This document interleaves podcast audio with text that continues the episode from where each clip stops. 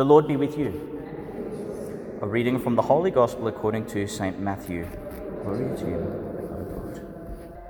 As they were coming down from the mountain, the disciples asked Jesus, Why do the scribes say that Elijah must come first?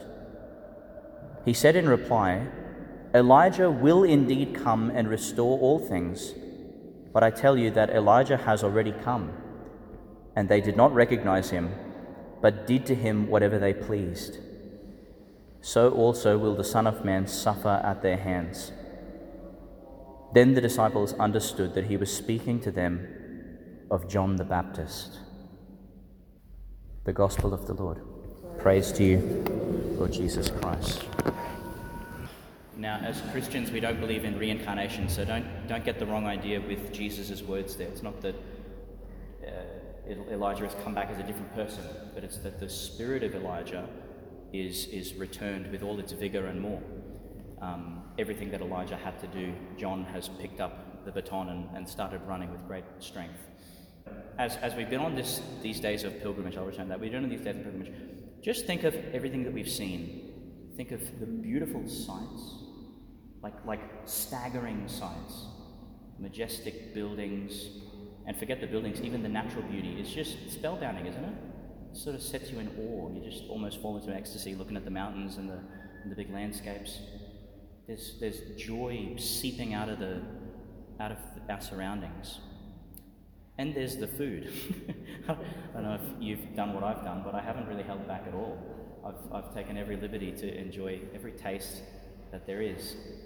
Um, there's music, there's, there's culture, there's, there's everything to sort of please the senses. This is the world that we're in. It's a sensory world, right?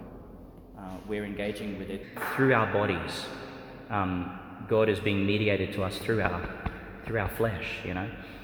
Um, but, but think about this for a second. This world is pretty real, like we know it, right? We know what real sorrow is. We know what the pain of separation is, the pain of loss, the pain of hardship. Um, we know what it is to, to be fatigued. We know all that stuff. By contrast, we know joys, consolations, good tastes, good music, good friendship, all of that stuff. It's all real, isn't it? We're not in a matrix here. It's all real. Here's the question, though, and, and Lazarus will help us understand why this is important for us. If this world is real, and it's a kind of preparation for heaven, then surely heaven must be more real than this world. Doesn't that follow? Think of all the wonderful tastes you've tasted. Well, that's merely a like a glimpse of the fullness of whatever exactly taste is. Um, all the beauty that we've glimpsed and we've just been in awe of. It's like a little foresight of the sheer grandeur that we'll behold in heaven. These days have been days of great, great grace, and they've been busy. Um, there's also been time for us to rest. This is why I brought up Martha and Mary, because sometimes we, we, we say, oh, I'm, I'm just like Martha, I'm just like Mary. That may be the case, but the fact is, Martha and Mary are always at work in all of us. We're called to sort of be the best of both of them, to leave neither of the best of them by the wayside.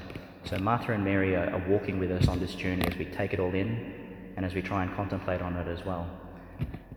But, but, but we come here now to be reminded of something that we're in a certain part of our journey. We're not in heaven yet. We're experiencing little foretastes of heaven everywhere. But we're enjoying it in this corporal life. Um, Lazarus died. Four days later, Jesus came. What happened to Lazarus then? And let's be very accurate about the word we use. When he came back to life, what was that? Was he resurrected? No. The church says that he was resuscitated, which means he was brought back to this life. He was brought back to this foretaste. And he died again, evidently, because it, wasn't, it wasn't the resurrection. By virtue of our baptism, by virtue of the journey we're walking, we will experience all sorts of dyings and all sorts of risings. And they're good and they're real, and none of them are in vain. And all of them are to be sort of held close to our, in faith, you know, held, held close to our heart.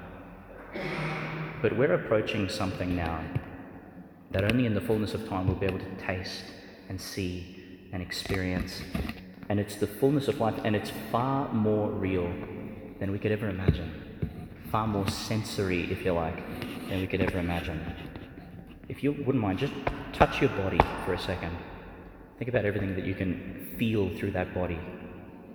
And now think of this.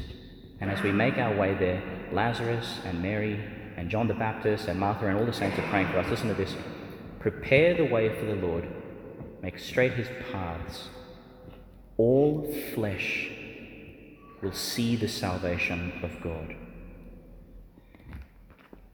Saints Mary, Martha, and Lazarus, pray for us.